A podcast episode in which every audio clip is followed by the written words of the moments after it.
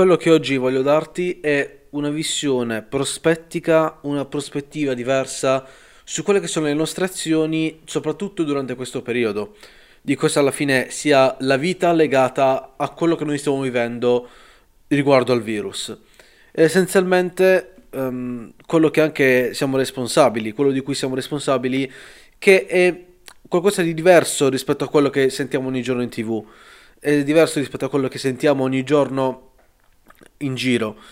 C'entra molto, ma proverò a dargli un taglio diverso e soprattutto con molto più significato, uh, ragionando su quelle che sono le carte in gioco e um, soprattutto su quella che è la nostra responsabilità e quello che dovremmo fare.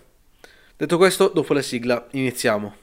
Benvenuto su Daily Motive, la rubrica di Motivation dove ti racconto concetti motivazionali e di crescita personale sotto un punto di vista logico, basato sulla realtà.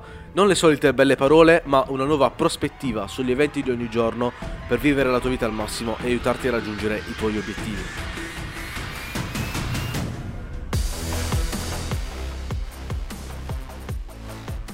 Benvenuto o benvenuta in un nuovo episodio di Daily Motive. Dunque, Oggi voglio parlarti un po' di quello che secondo me è il significato della vita, soprattutto in questo periodo, la nostra responsabilità sulle nostre azioni, quello che ci dicono sempre di non uscire, di rimanere a casa e di dare anche un perché, anche di andare un po' più a fondo rispetto a quello che sono le cose che senti ogni giorno, quello che ormai ti dicono e con il quale vieni martellato ogni giorno.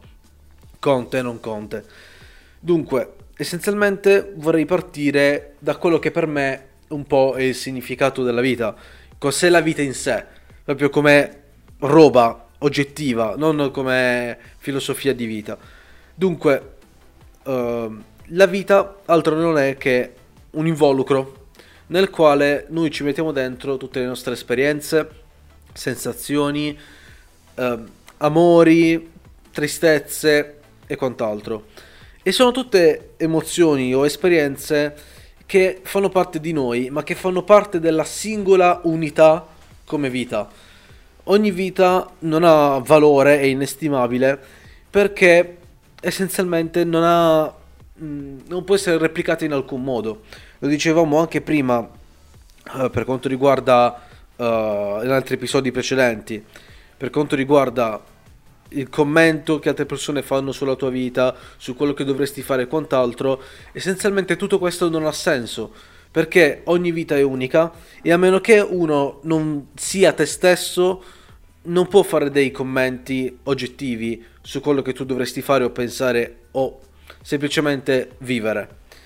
Questo perché, come ben sai, ogni singola vita è unica, irripetibile, anche semplicemente perché si vivono eventi e si provano cose diverse. Ognuno di noi ha contesti diversi e per definizione ogni vita è unica. Ma a parte questo, quando ogni singola vita viene a mancare, essenzialmente si forma un buco, no? È un buco che non può mai più essere colmato perché si porta dietro tutte quelle eh, quegli eventi, quei pezzi di storia, quelle singole emozioni che sono uniche al mondo, non, poss- non possono essere replicate in alcun modo, no?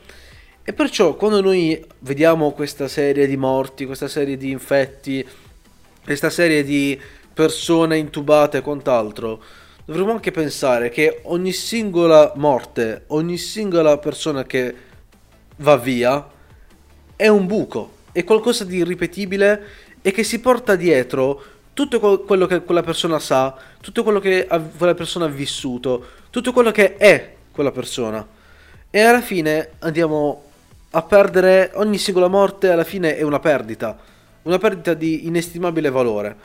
E le nostre azioni in questo periodo possono valere davvero tanto, perché come ben sai ciò, ciò che ci dicono uh, rimani a casa, io resto a casa, hashtag uh, quarantena o quant'altro, serve appunto per non far diffondere il virus. E questa diffusione del virus porta inevitabilmente alla morte dei più deboli e se noi incentiviamo il virus ad, ad andare in giro, alla fine conti facciamo un disastro.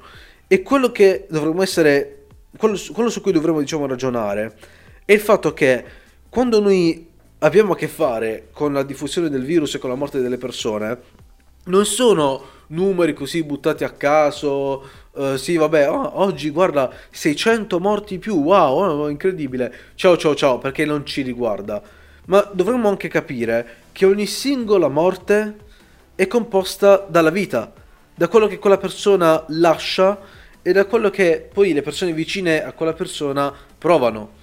No? La mancanza di una persona fa male, la mancanza di una persona lascia dei vuoti e delle cose che solo quella persona sapeva o poteva fare.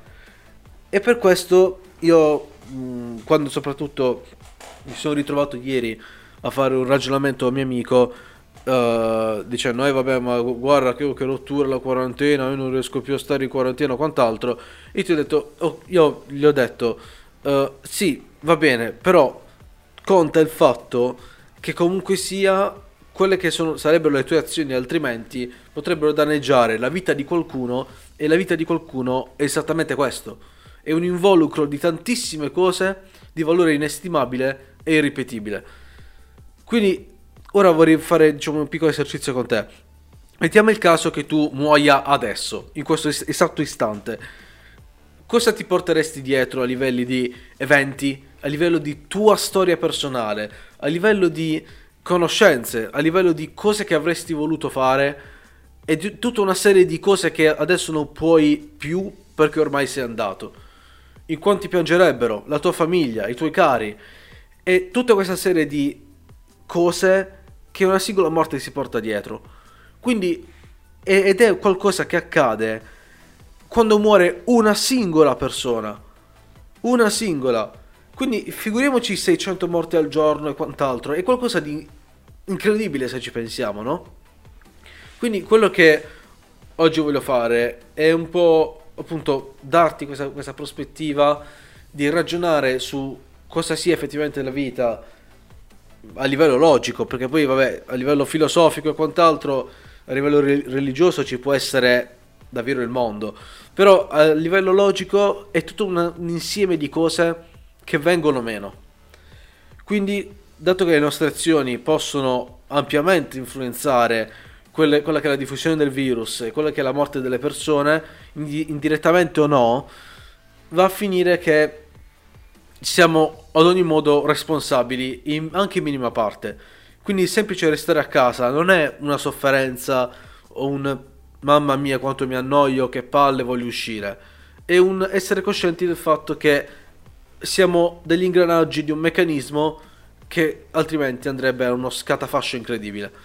Quindi diamo, diamo, merito a tutte le persone che restano a casa, a chi ha pensato a queste forme di contenimento del virus e diamo del nostro meglio. Dai, tanto alla fine siamo chiamati a stare a casa, non è la fine del mondo.